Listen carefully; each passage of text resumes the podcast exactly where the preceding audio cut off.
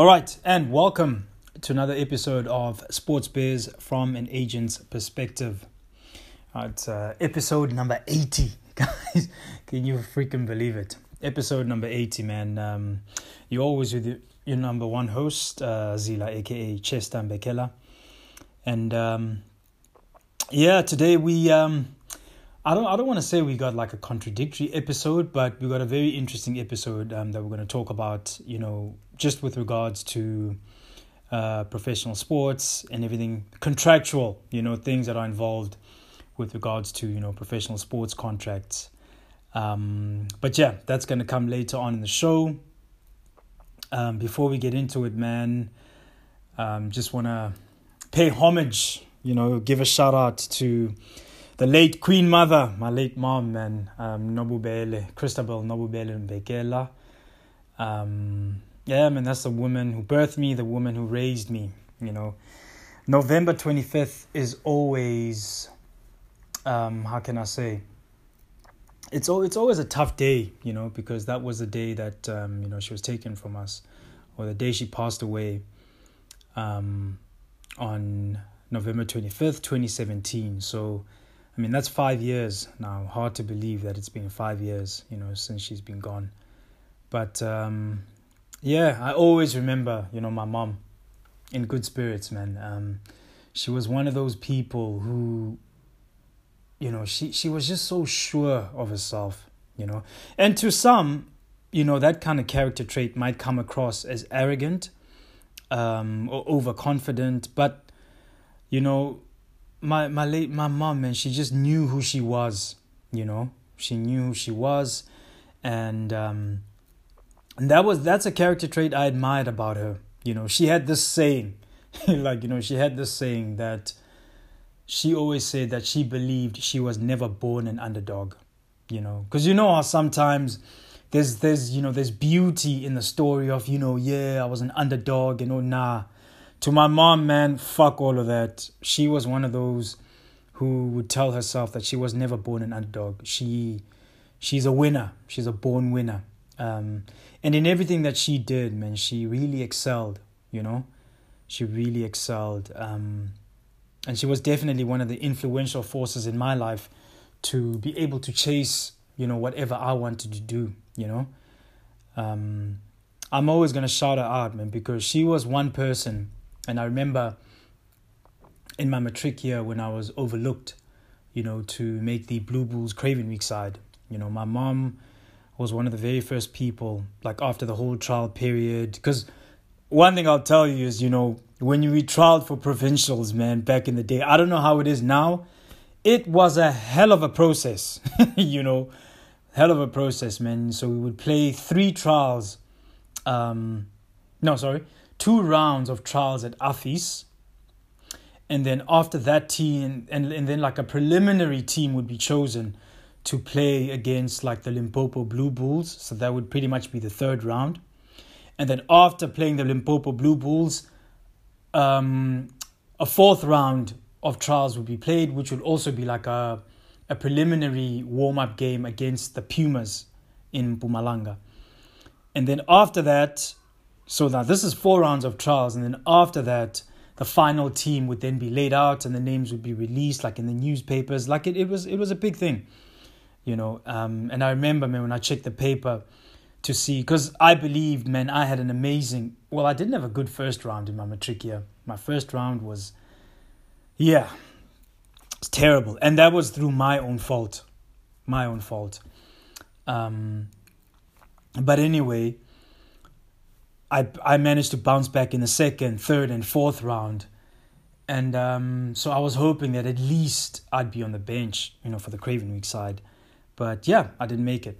I was overlooked, and then obviously I knew I was good. If I didn't make the Craven Week side, I'd be in the Academy Week side because I'd made Academy Week the the year before, so I was in the Academy Week side, starting lineup and everything.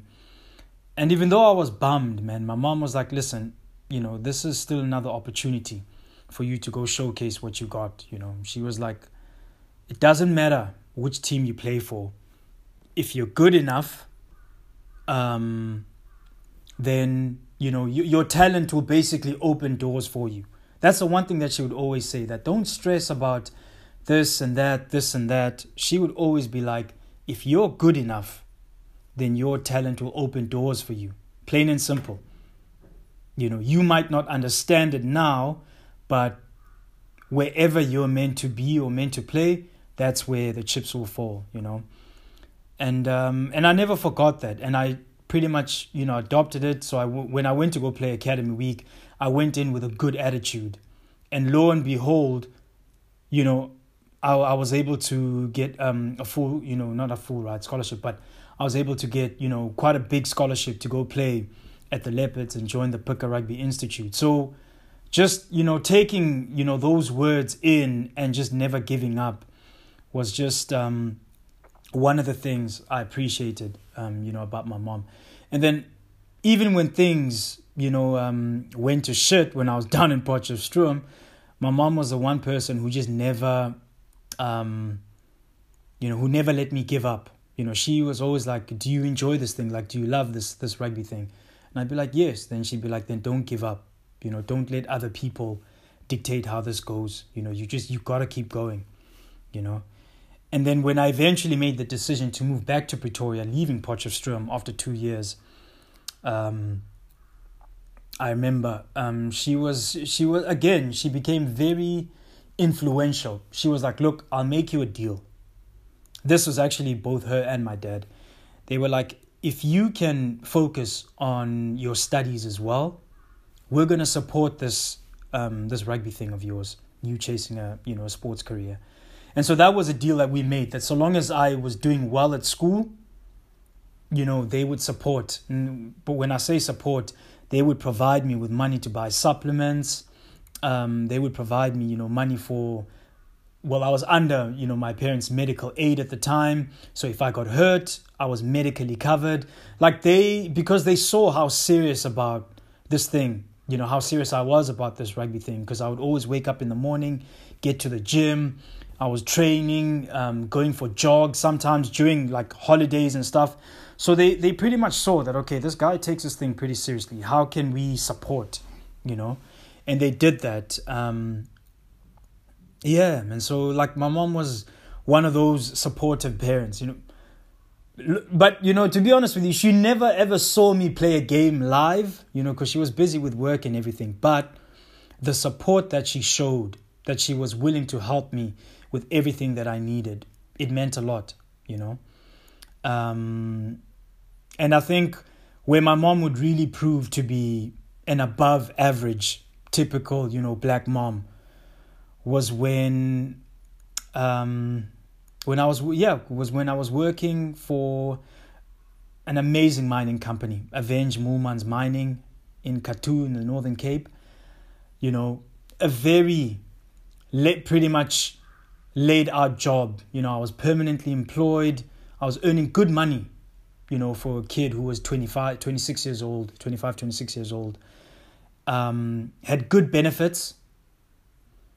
But when an opportunity for me to pursue my rugby, to play in Hong Kong, and basically venture into the unknown, it was my mother who was like, listen, these type of opportunities, man, they, they don't come around every day, you know? She was like, you know, we didn't get such opportunities because, you know, they came up in the apartheid era. So she was like, you have to you have to take this opportunity. You have to do this. If things don't work out in Hong Kong, you can always come back home, regroup, and then we'll figure things out together, you know. So to have that kind of support structure, man, is something that I'm always going to be appreciative of. Um, obviously, by this time, my, my dad had passed away, so that's why you know she was pretty much inspiring me to to to do this you know and she would be and she was like look your dad would have definitely felt the same way as well so you got to do this you know. So yeah man um, shout out to her man the late Christabel Nobubele Mbekela you know. Always always always grateful for everything that she did for me while she was on earth everything that she did for us as our kids, um, me and my other siblings. And um, I was actually on the phone talking to my sister last night, and I was just reminiscing on some funny ass memories, you know, about my mom. Um, she was always rude, like to all the girls that I tried to introduce to her. And I guess, and you know, when my sister explained it, it kind of made sense because the one thing that my mom used to say was she was like, listen, the only girl I want you to ever introduce to me is the girl you plan on marrying. Plain and simple. And she was like that with all the rest of my siblings, that she did not want to know, you know, girlfriends that were passing by because now it would be like, oh, this one, this one. This. So mm-mm. she wanted no part of it. Um, so it was just funny that sometimes even girls that I wasn't dating, you know, girls that were just like my friends that I would try to introduce to her, she wanted no part of it. Like she literally would never greet them back. She would just look at them and then just look away and carry on doing what she was doing. So, I mean, those are just some of the funny memories um, that I'll always remember about my mom. Um, but yeah, anyway, man, um, continue to rest in peace, man. Madam, miss you every day, and uh, thank you for everything. All right, guys. So um, to move on, so after the break, we are going to um, today's episode. We're going to be talking about um, regarding the question of should all professional sports contracts be guaranteed? All right, should they be guaranteed or non-guaranteed? Stick around. We're going to discuss it more after the break. Um, we're going to go into commercial. We're going to pay the lights. We're going to pay the bills. So don't go anywhere. All right. See you guys in a bit.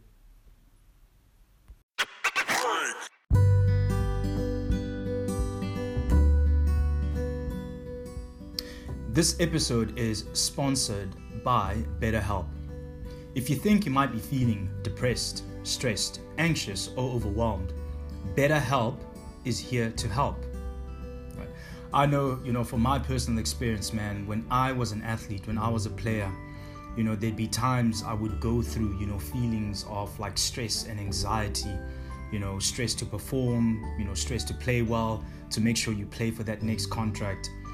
And you know i really wish that i had had you know certain like avenues to really vent and get out these frustrations and just have an objective party to talk to all right? BetterHelp, man, it's a platform that offers licensed therapists who are trained to listen and help you through, you know, your tough time or whatever you're going through. Now, you're able to talk to your therapist in private, um, in an online environment at your convenience. So it's literally therapy um, wherever you may be, you know. Um, there's a broad range of expertise in BetterHelp's 20,000 plus therapists network that gives you access to help that may not be available in your area. You just fill out a questionnaire to help assess your specific needs, and then uh, you get matched with a therapist in under 48 hours. Imagine that, under 48 hours. Then you schedule a secure video and phone sessions, and then uh, plus you can exchange unlimited messages with your therapist, um, and everything you share is 100% and completely confidential. Right? What I've found helpful, man, with using the platform um, like BetterHelp, again, you know, is just their response time.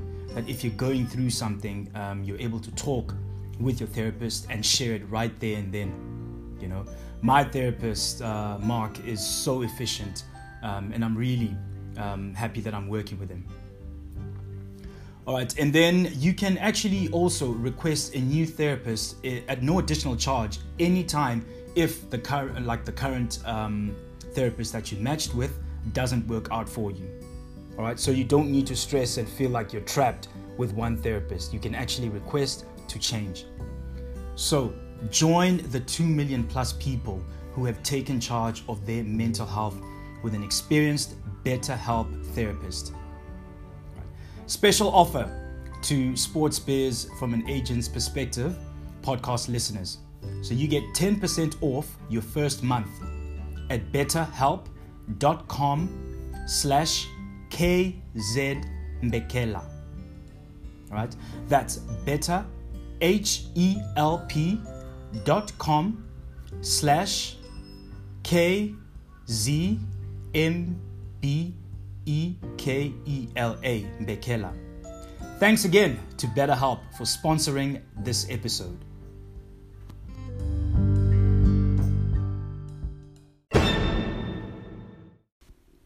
All right, and welcome back.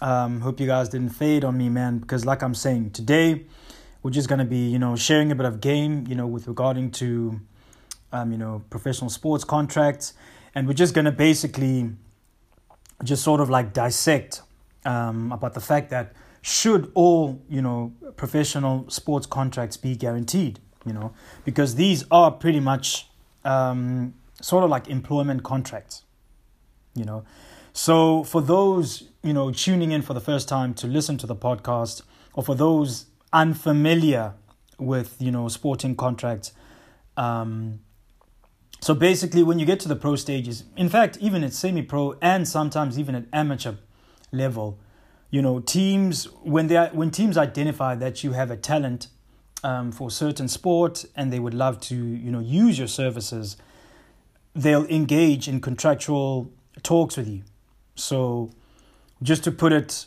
simply, you know, teams will sign a piece of paper or agreement that is basically an exchange, you know, um, a transaction, sort of like a transactional exchange of your talent for them to pay you monetary terms.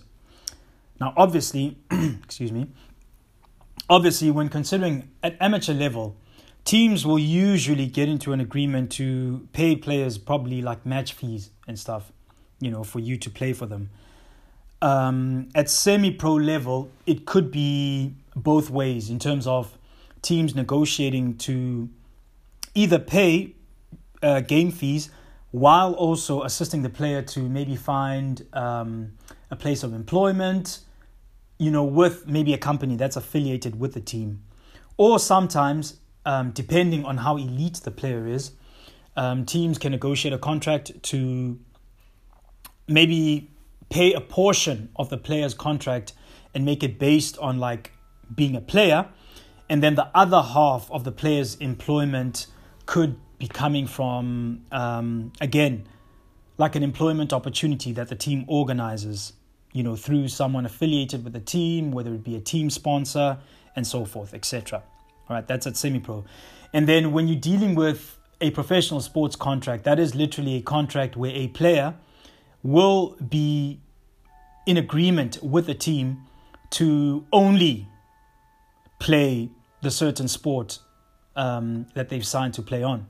For, so, for example, if you're a prof- you know if you've signed a professional football contract, that means all of the monetary um, earnings are simply going to come from the player um, playing for the team. You know, you're a full time player. Your job is to play professional sports, whether it be soccer, rugby, basketball, baseball. Um, well, tennis, you don't sign a professional contract with a team. Um, so basically, most of the team sports, you know, the individual sports, you mostly sign a contract with a sponsor that is going to pay you to obviously participate in your sport. That's a different kind of contractual system, and we're not actually going to deal with um, with individual sports because their contractual structures are a bit different. Because, like I'm saying, their contractual structures are ma- uh, um, mostly are mostly based on um, endorsement deals and agreements with certain you know sponsorship brands and stuff. All right, so we're going to mostly focus on team sports. All right, so again, to just basically explain what a guaranteed contract is to first time listeners or maybe people that aren't really familiar with um, the terminology dealing with professional sports contracts. So, a guaranteed um, sporting contract is a contract um, that will be in agreement between you know the player and the team, which was which is usually negotiated by an intermediary um, brackets sports agent. Um, yeah, whereby a team is to play is to pay the player a certain amount um, to basically represent and play for the team. All right. Now, where the guaranteed part comes in is the fact that even if a player were to get injured, they are still going to get that money. So that means if they're not available for selection for some reason, whether it, whether it's through injury or maybe through personal problems. Because I mean, athletes are athletes are human beings too, you know. So what that means is that you know people go through things in life, All right. And sometimes they might not be available for game day through personal problems. Maybe a child is sick, or maybe their spouse is sick, or maybe they themselves sometimes are unavailable, you know, due to illness or injury or whatever other reason. So, in a guaranteed contract, if the able, I'm sorry, if the agent was able to negotiate a guaranteed contract, this means that whether the player is available for game day or not, they still receive all that money because they are signed, um, meaning that they are employed by the team.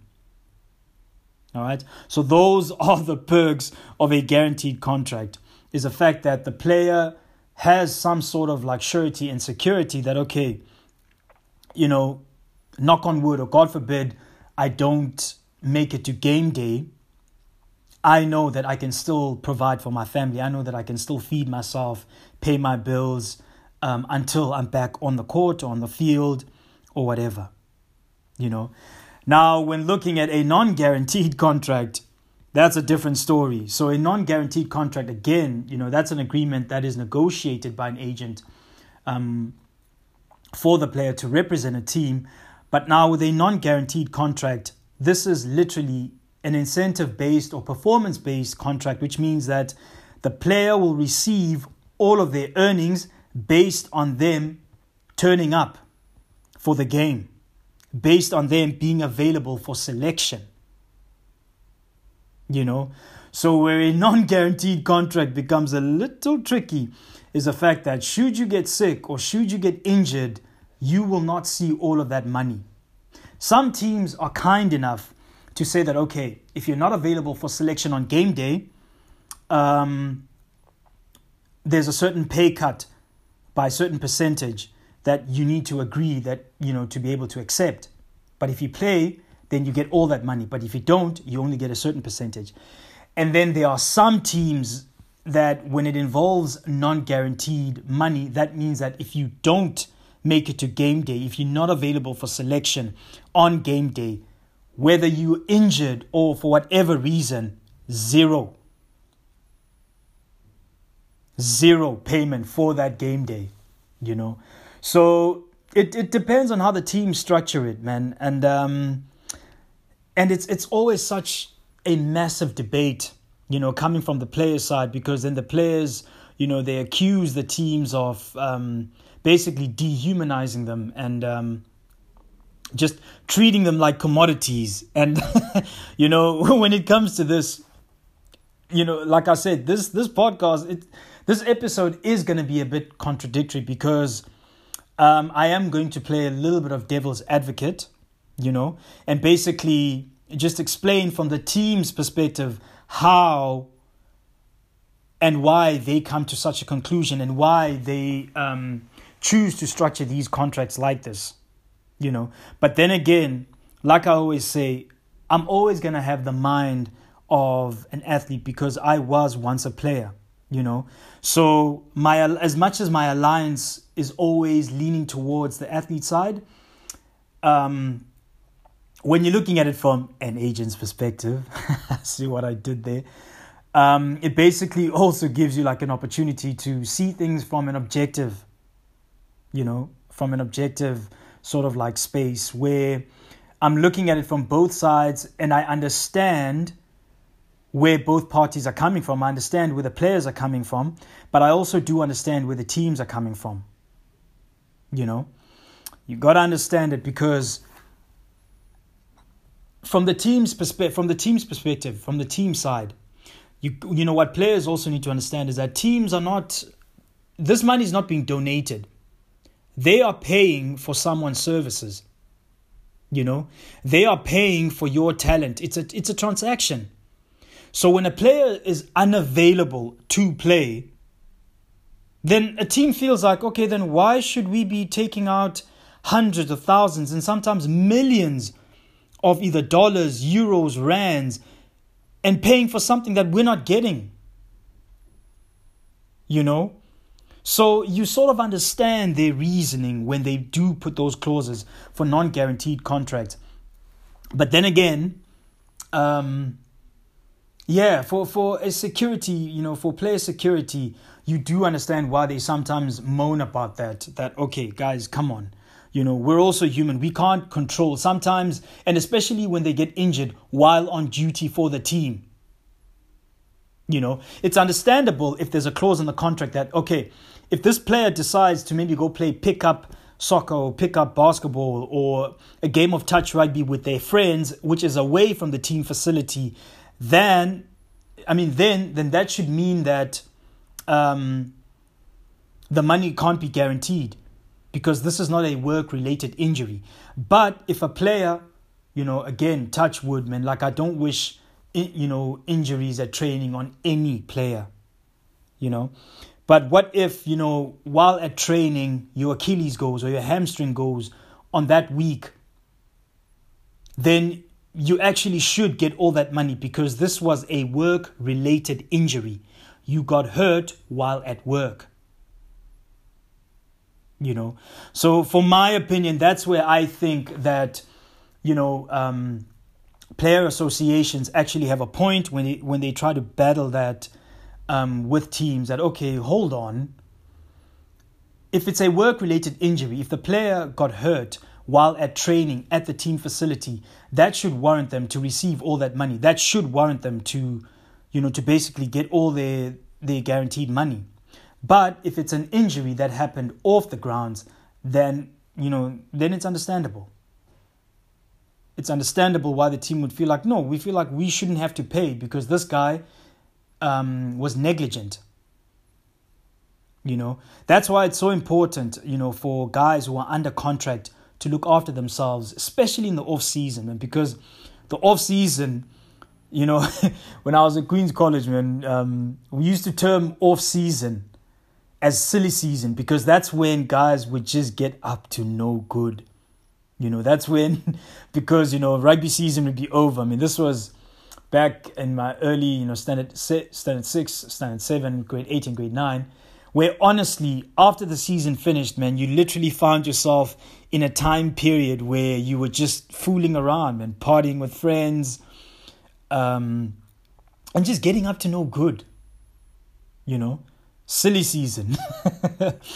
so it's understandable why the off season period is sometimes coined as the silly seasons because this is when uh, you know honestly guys sometimes get up to to a whole lot of mischief where you know some guys will hurt themselves while on jet skis or guys sometimes will go you know if it's the winter time they'll go skiing and they might you know tear an ACL um, and again these aren't things I wish on any player but these are sometimes hazardous um, accidents that sometimes occur. You know, that's why it's encouraged that if you're gonna go on vacation, make sure that you utilize your downtime and literally give the meaning to the word downtime and don't do anything. Do the safest you know activities possible.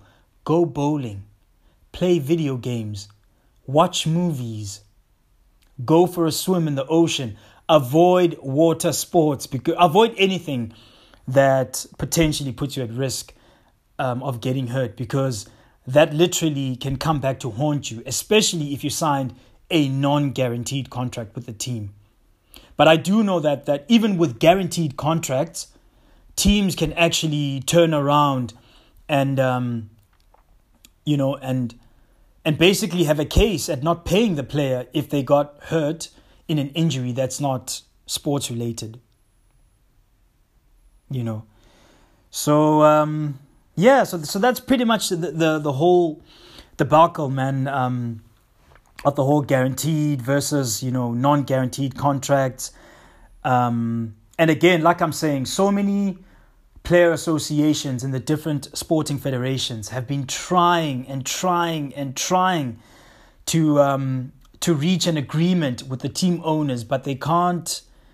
They just they just aren't barging, you know, because it's such a catch twenty two. It's such a, a touch and go um, situation. Because what that in turn means is that now you're taking all accountability away from the players. Because sometimes, honestly, some players do act the fool in the off season And so some teams are like, no, fuck that. Why should we compensate a guy whom we told that, okay, look after yourselves in the off season because you have to report back. And well, part of your job is you have to be, you know, you have to be in good shape. You have to be, um, your body, you, you can't have a disability when you come back from vacation. You know? And um, so we're just going to take a look at the sports quickly where guaranteed contracts are likely to be signed. So the sporting, I guess, yeah, sports that literally are more susceptible to agree to sign guaranteed contracts obviously, you know, soccer, professional soccer. In most cases, and again, depending on where you play, but in most cases, when players sign professional soccer contracts, those contracts are usually guaranteed, meaning the players will see all their money, regardless of the fact that if they get hurt and they're unavailable on game day, they will still see all their money. You know, um, pro, pro basketball, again, in most cases, um, well, depending on where you play, you know, depending on where you play. I know that if um, guys who play mostly in the NBA sign guaranteed contracts, but but guys who sign contracts to play in um, basketball markets such as the Euro League, those contracts aren't always um, guaranteed. You know, those contracts are mostly based on are mostly based on availability and performance based, meaning that, man, you listen, playing professional basketball overseas, um, you know, with the stories I've heard and the research and the documentaries I've watched, it can be a pretty, I don't want to say daunting task, but it can be an unforgiving environment. Meaning that for those guys, especially when you're coming from a basketball market like America. Like when you're American and you go play overseas, as the import, you are like the expectations that come with being the import, dude, they're second to none. Like you are expected to be like a like a um, a Superman, the second coming of like Superman, so to speak, because you're not a you're not a um, you're not allowed to get hurt. Even when you are hurt, you're expected to play while hurt which means that for every single game, you need to be available for selection. Otherwise, your contract is literally at the risk of being cancelled and you being taken home. You know, so that's why I'm saying that it depends on which market you play in professional basketball. But I do know that most of the guys who sign contracts to play in the NBA, most of those contracts are guaranteed. So if the guy is not available to play through injury or, you know, family emergency, they still see all their money. Baseball, same thing. Um, baseball contracts are pretty much mostly guaranteed. Whether you're playing in the US, I know another big market for baseball is here in Japan, and those contracts are also guaranteed as well. You know, I don't want to lie. B League contracts, from from my understanding, from uh, the professional basketball contracts, they are somewhat guaranteed. Where if a guy gets hurt and um, you know while playing for the team, he's still he's still gonna see all his money, you know. Um, and then when we look at like non-guaranteed um, contracts, funny enough, the non-guaranteed contracts are mostly with the contact sports. You know, rugby is actually on the fence when it comes to this because again, depending on where you play your um, where a player gets their professional rugby contract, some some contracts are actually guaranteed. I know that when you do play in South Africa and you sign a contract, if you get hurt after signing the contract, the player will potentially see all that money, especially if the injury was rugby related and it happened while the player was playing. You know, I know that they will still see all that money, but if the player gets hurt before signing the contract, the team can still opt to withdraw their offer.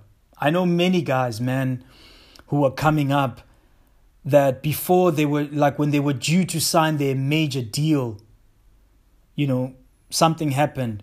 And this was actually rugby related. Like some guys would, you know, get knee injuries just before they sign their, you know, senior contract deals. And when this happened, the team would then withdraw their offer. So the guy would literally be out of contract while you know the um they're also trying to heal from their knee injury. So I felt that that was kind of foul, but again, I do understand from the team's perspective because honestly, guys, these teams aren't in the business of giving money away. You know, when a team signs you, they kind of want to make sure that their investment in you that there's going to be returns on it. Again, all these things differ because some teams because of what you had produced, they do still sign you uh, based on your potential, and then they work with you, rehabilitate you so that when you come back, you're able to play for the team. But this doesn't, this is a case by case basis. That's why I'm saying a sport like rugby is on the fence because, again, it depends who your agent is, it depends where you're playing. And yeah, look, when when dealing with things like SA rugby, then you the whole politics thing you know, comes into play. It depends who you are. You know, it depends the color of your skin. You know, but that's that's a discussion for a whole another episode. Like I don't want to go into that, but those are the cold hard facts. You know, I know this because there's so many players I knew who were due to sign longer term contracts, but they got hurt and then the team withdrew that offer. And they're when they you know they're, they're within their rights to do so because nothing's been signed you know. It was just it was a, a verbal agreement that the team was looking to sign this player on a longer term deal but because of this contract it didn't happen. And again that's just teams protecting their interests and their um, their financial interests you know because when teams sign a player especially when you're going to play when you're going to pay a lot of money you know, you taking cap space, you know, salary cap space. So now when you're gonna pay a guy just to not play, that's that's kind of a waste of money, you know. And um, yeah, some teams, it's a business, guys. You know, it's it's it's a business of professional sports. You know, teams are always gonna look out for their financial interests at the end of the day. You know, it's nothing personal. All right, and then the other sporting code that that is always under scrutiny. I promise you, if you go on any media platform, whether it's on YouTube, whether it's online, the number one sport that is always facing scrutiny for um, their non-guaranteed contracts is obviously American football, the NFL, National Football League. Um, and again, you know, like I, like I'm saying, this is where I'm gonna potentially play um, a little bit of devil's advocate for this. Is that you know as much as the players' associations, you know they they constantly try to fight hard to make sure that a bulk of the contracts are guaranteed. The truth of the matter is the owners. The reason why they're not budging is that again they're always to look out for their own financial interests, man. You know, with regards to this you know, because for them, it's always a, a game of high risk, high reward. That as much as they, they're going to be offering these players, you know, your 50s to, I mean, players nowadays, because there's more money in the league, you know, it's, it's not foreign now for a player to receive a contractual offer that's between 80 to 100 million US dollars you know and people always get excited wow you know 100 100 million dollars but they never actually get to read the fine print, the terms and conditions of that contract, that this is all subject, or a huge percentage of the contract is all subject to the player being available to play. You know, some of the contracts are also structured um, to basically meet certain incentives. So not only are they, you know, player availability, but they also um, stats based which is pretty much performance based as well.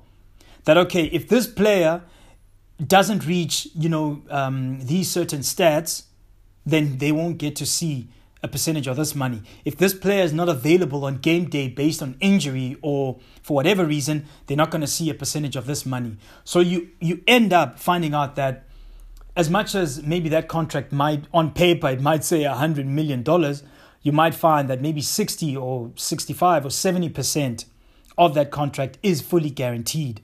The other 30% is incentive based and availability based. And again, when I'm saying I'm playing devil's advocate, you got to understand that this is the way that the owners guarantee themselves in getting some of the money back.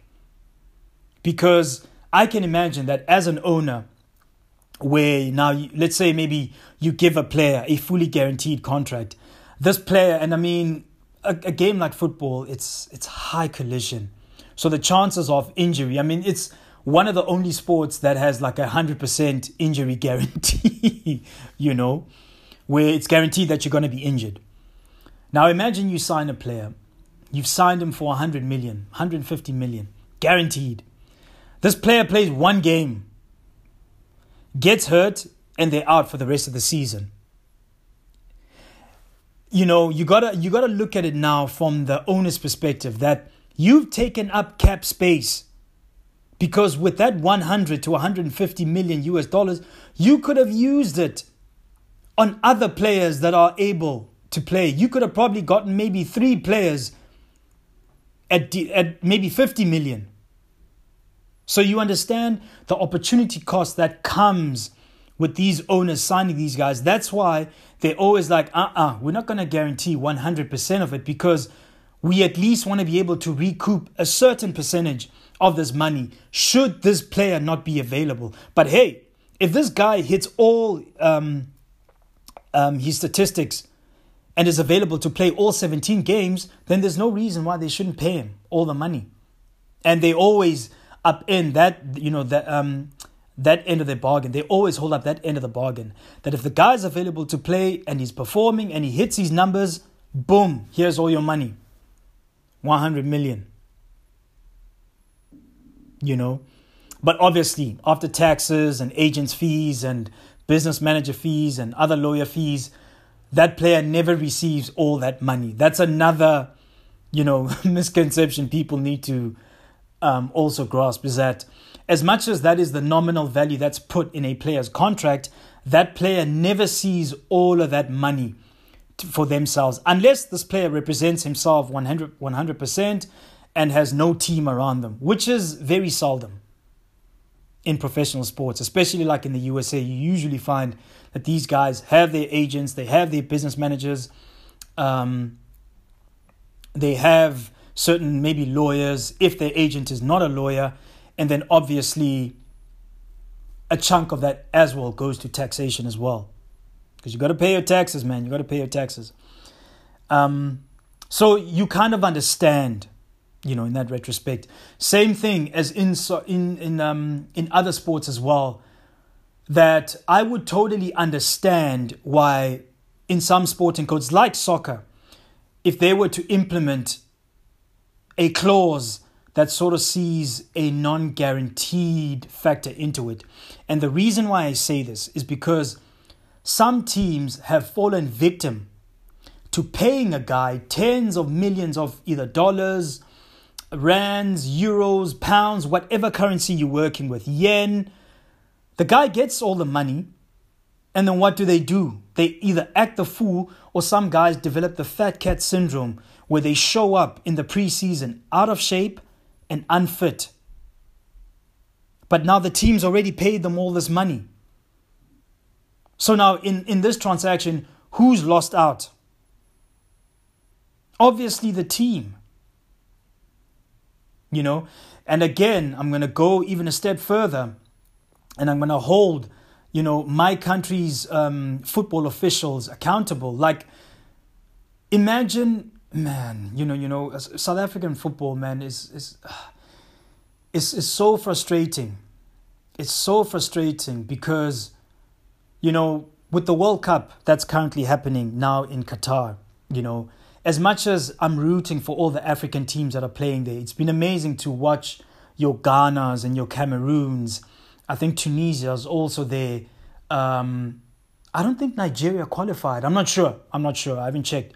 But it's been it's been it's it's been awesome watching. Uh, I know Senegal is there as well. It's been awesome watching the African teams participate. But I can't help but be a little pissed off at the fact that South Africa is not at the World Cup. Considering we have all the resources the top resources in the African continent. We've got three high performance centers that are regarded as world class athletic facilities, not only in Africa, but in the world. We've got the High Performance Center in Cape Town, we've got the High Performance Center in Pretoria, and we've got the High Performance Center in Potchefstroom. And I know, even though it's a smaller one, but they've also just built one in Bloemfontein a couple of years ago. So when you're actually counting, we've, we've got four high performance centers in the country. So there is no excuse why we can't be producing world class footballers.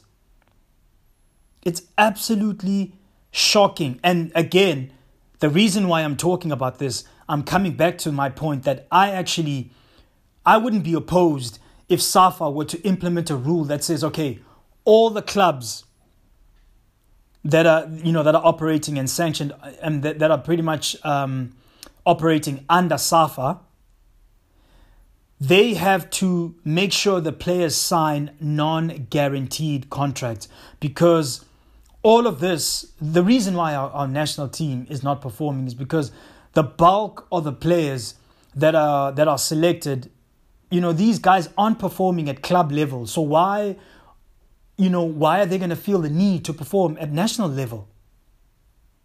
And a lot of it is, you know, to do with a lot of complacency a lot of self entitlement.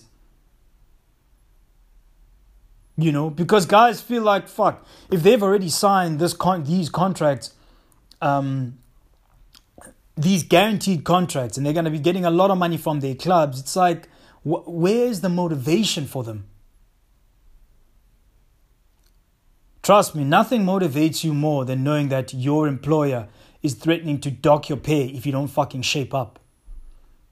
You know, I, you know, and, and again, this is just opinion based. This is my opinion. I really do believe guys would give a shit more and guys would actually come out and actually um, and give a little bit more effort if they knew that shit, none of this is guaranteed. You know? Because when you look at the previous generation of uh, footballers, the guys who basically paved the way for these players, the reason why those guys went so hard was because they were trying to make more money. And that came about because they were giving us an amazing football product. Professional soccer was literally built of those guys back. All those guys, man, who came up in the late 80s, early 90s. Like that was such a, you know, um, um how can I say, a pivotal um, decade like the 90s because that's where a lot of the like a lot of the players really came to the fort to make sure that they build this professional league which was known as the PSL you know the Premier Soccer League. They built it man and it became a multi-billion rand brand you know? It became a multi-billion um multi-billion rand sort of like this federation, entity, business. And obviously, now clubs were able to give guys large amounts of contracts. I mean, when Sundowns got beat Clove a couple of years ago, it was reported that he was earning something like 250,000 to 300 grand a month. He was earning around 20, 30,000 US dollars a month. And he was worth it, man, because he was really playing well. So, what I'm saying is, when teams were able to start doing those kind of things, I don't know, somewhere along the line, man, teams started overpaying players for doing so little. And I think that just really fucked things up. And now we sit here and we don't even have a team at the biggest tournament in the world. It's unforgivable. There's no excuse why South Africa is not participating at these World Cups. That's three World Cups now we've been omitted from. The last World Cup we played in was in 2010. We didn't make it to 2014. We didn't make it to 2018. We didn't make it to 2022. That's unforgivable. Contracts should start being non guaranteed within SA football. That is just my opinion.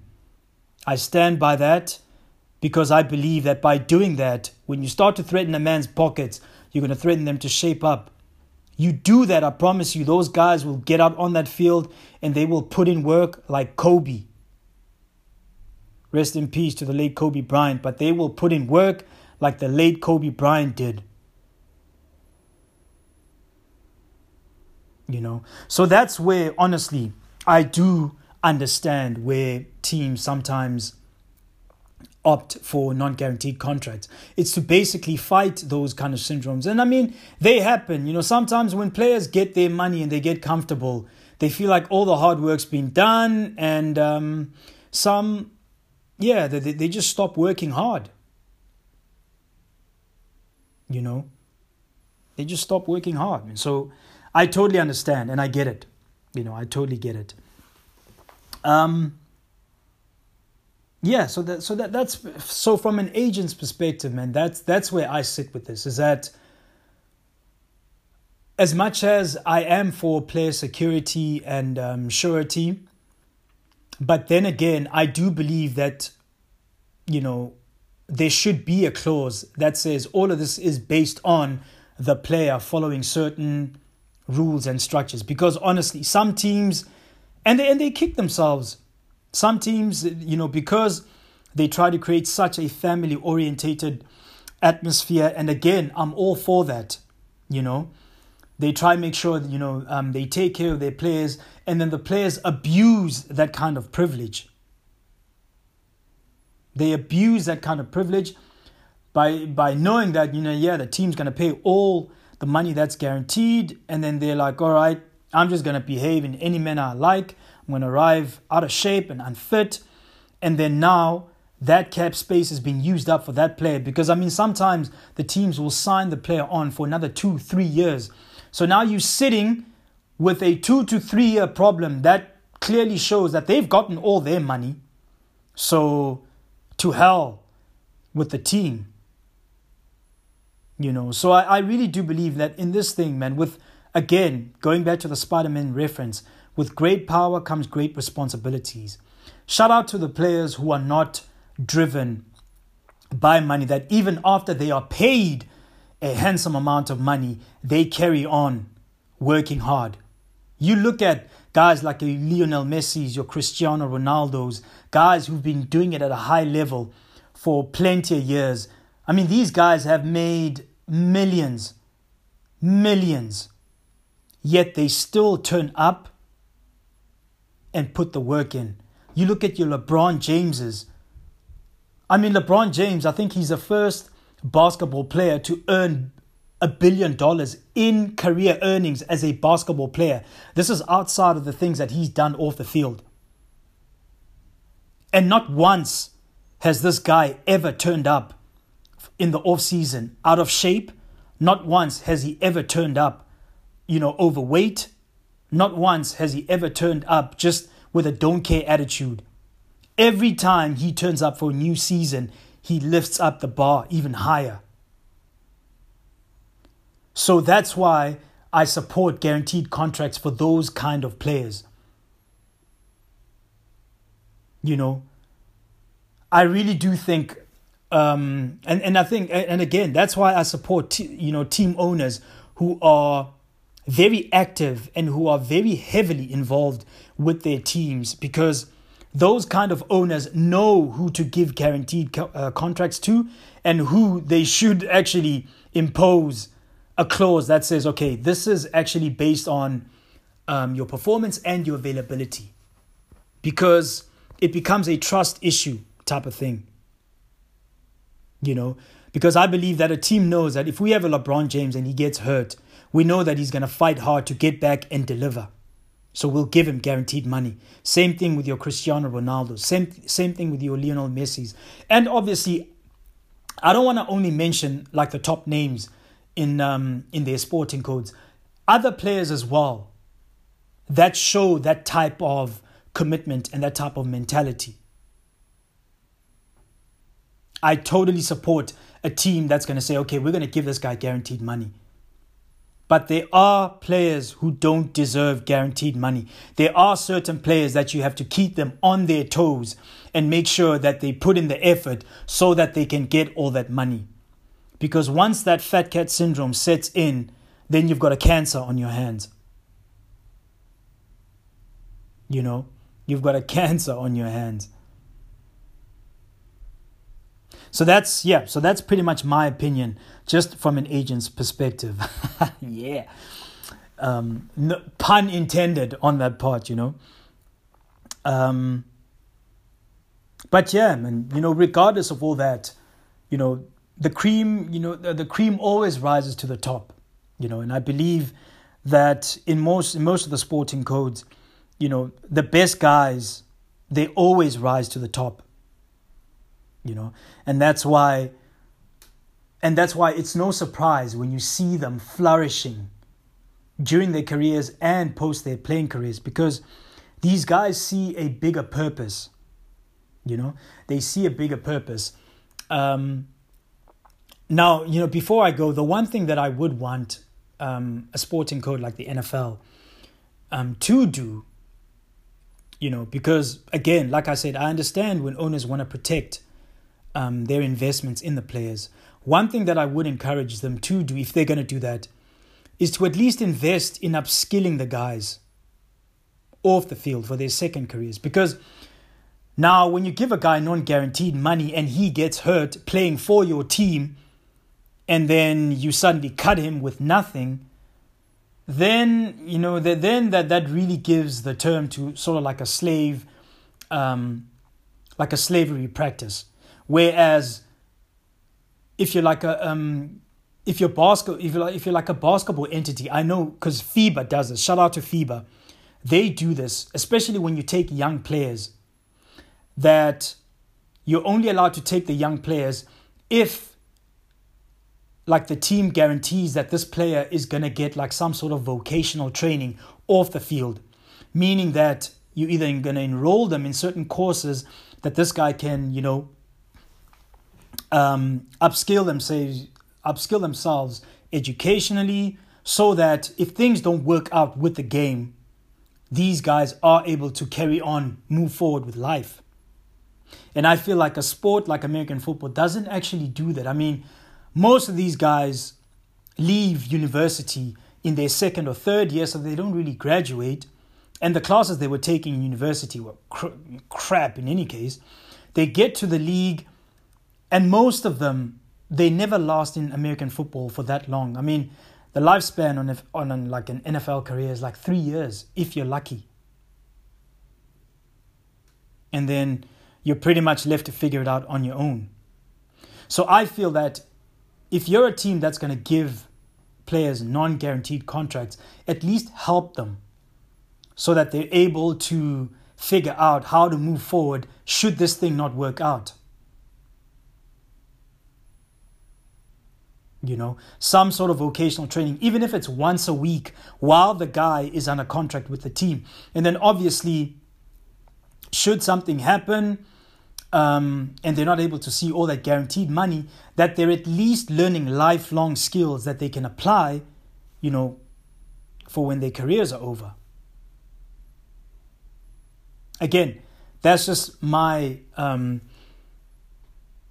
my opinion on the fact because I promise you things like you know um, entities like FIBA, FIBA is very aggressive with this. The, It's actually part of the agent curriculum that when you're a sports agent that's studying to become a FIBA agent, you need to know these kind of things so that you can actually, when you're negotiating your player's contract, you mention it, especially if it's a young player who's like less than 18 years old. That listen, you you speak to the team that okay, if you guys are going to sign this guy, you need to make sure that he gets some form of vocational training so that he can learn certain skills, you know, outside of the court.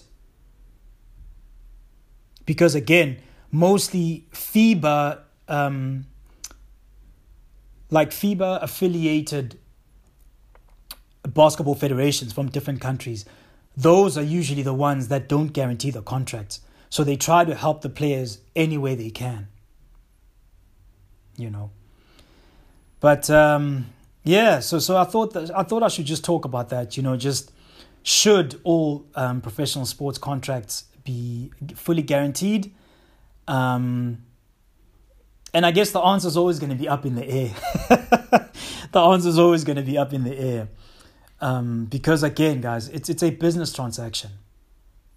The players are trying to protect their um, you know their interests, and the teams, on the other hand, the teams are always trying to protect their interests. As the agents, we're always in the middle, but obviously we're always trying to make sure, especially when we're re- representing the player, we're always trying to make sure that at least a lot of security is leaning towards their side. You know, a lot of security.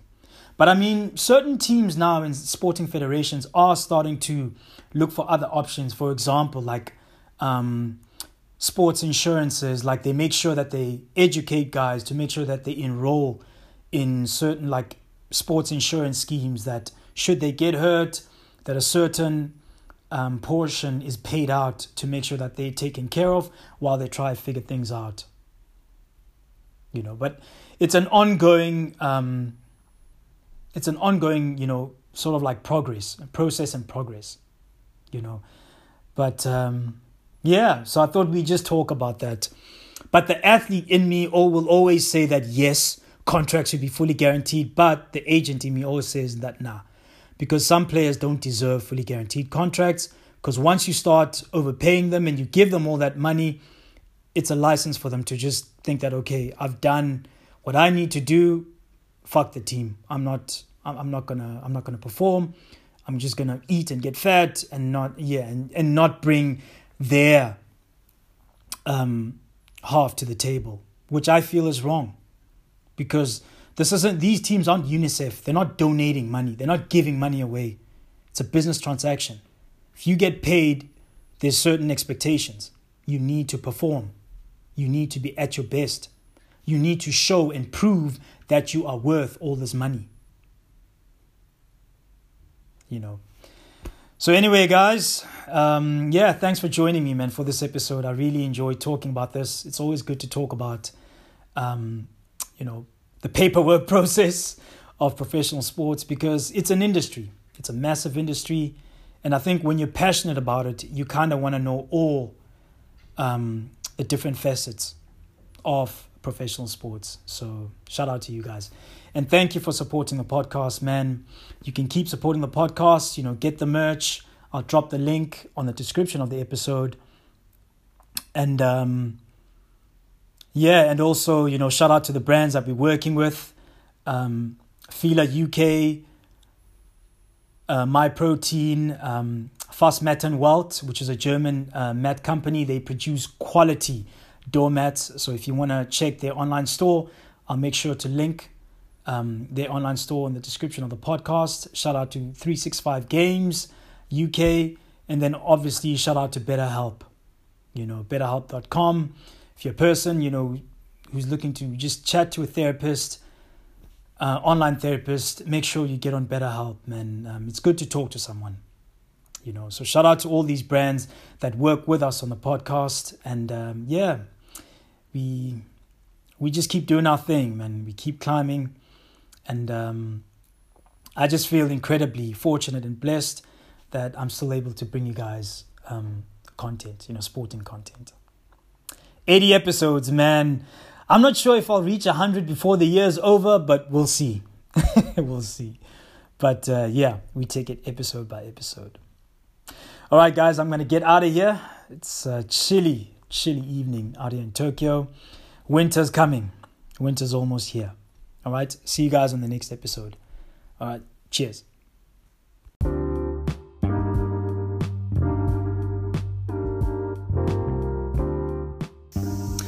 And remember our sporting slogan, man, for this podcast. We don't only talk sports, we lived it. We effing lived it. Fucking lived it.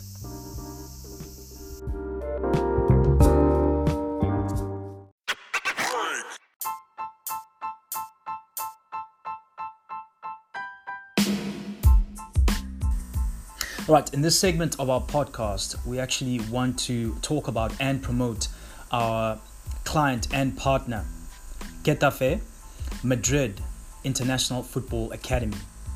Uh, this is an academy, football academy, soccer academy that is based in Madrid, Spain.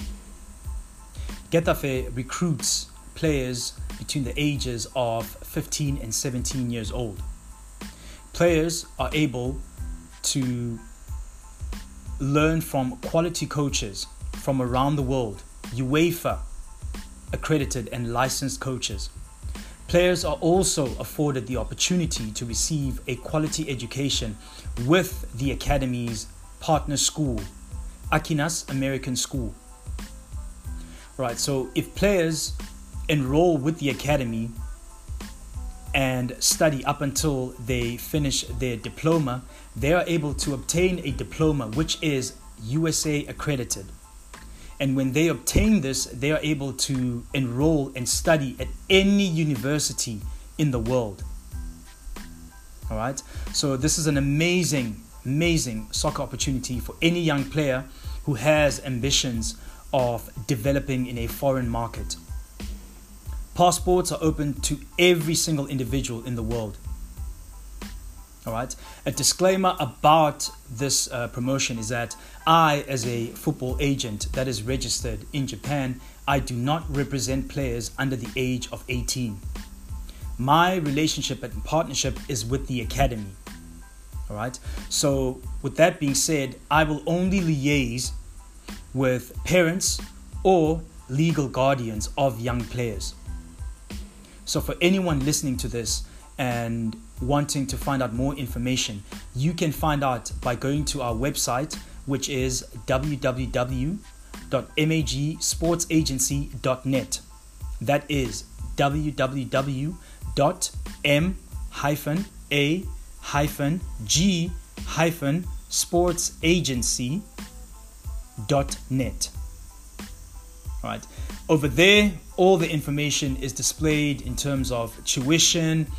and the application process. Obviously, before players are accepted into the academy, um, there are certain requirements that players need to meet in order to be accepted into the academy. So, only being talented as being a player, that is simply not enough. This is an academy that places an emphasis, you know, um, in education as well. This is an academy that understands the importance of education as well. So, what they strive to do is equip young football players with the skills they need to excel at a high level as professional soccer players, but also to have the education that is needed for life after a professional soccer career. All right? So, this is an amazing opportunity, and um, I would recommend it. I definitely recommend it. Madrid is an amazing city. Spain, the Spanish winters are the best winters because they don't get as cold as the rest of Europe. And this is an amazing opportunity for a young child to develop and mature as an athlete and an individual. All right, they will gain the exposure and they will be able to basically be based in one of the cities that is considered as one of the capital soccer cities of the world. You know, in the city, they've got one of the biggest football soccer brands in the world in Real Madrid. So if that doesn't inspire a young player, I don't know what will. All right. So make sure you check out the website for more information, and I look forward to hearing from parents and legal guardians who would like to take their child's um, football career and educational um, career to the next level. All right. Take care. I'm looking forward to hearing from you.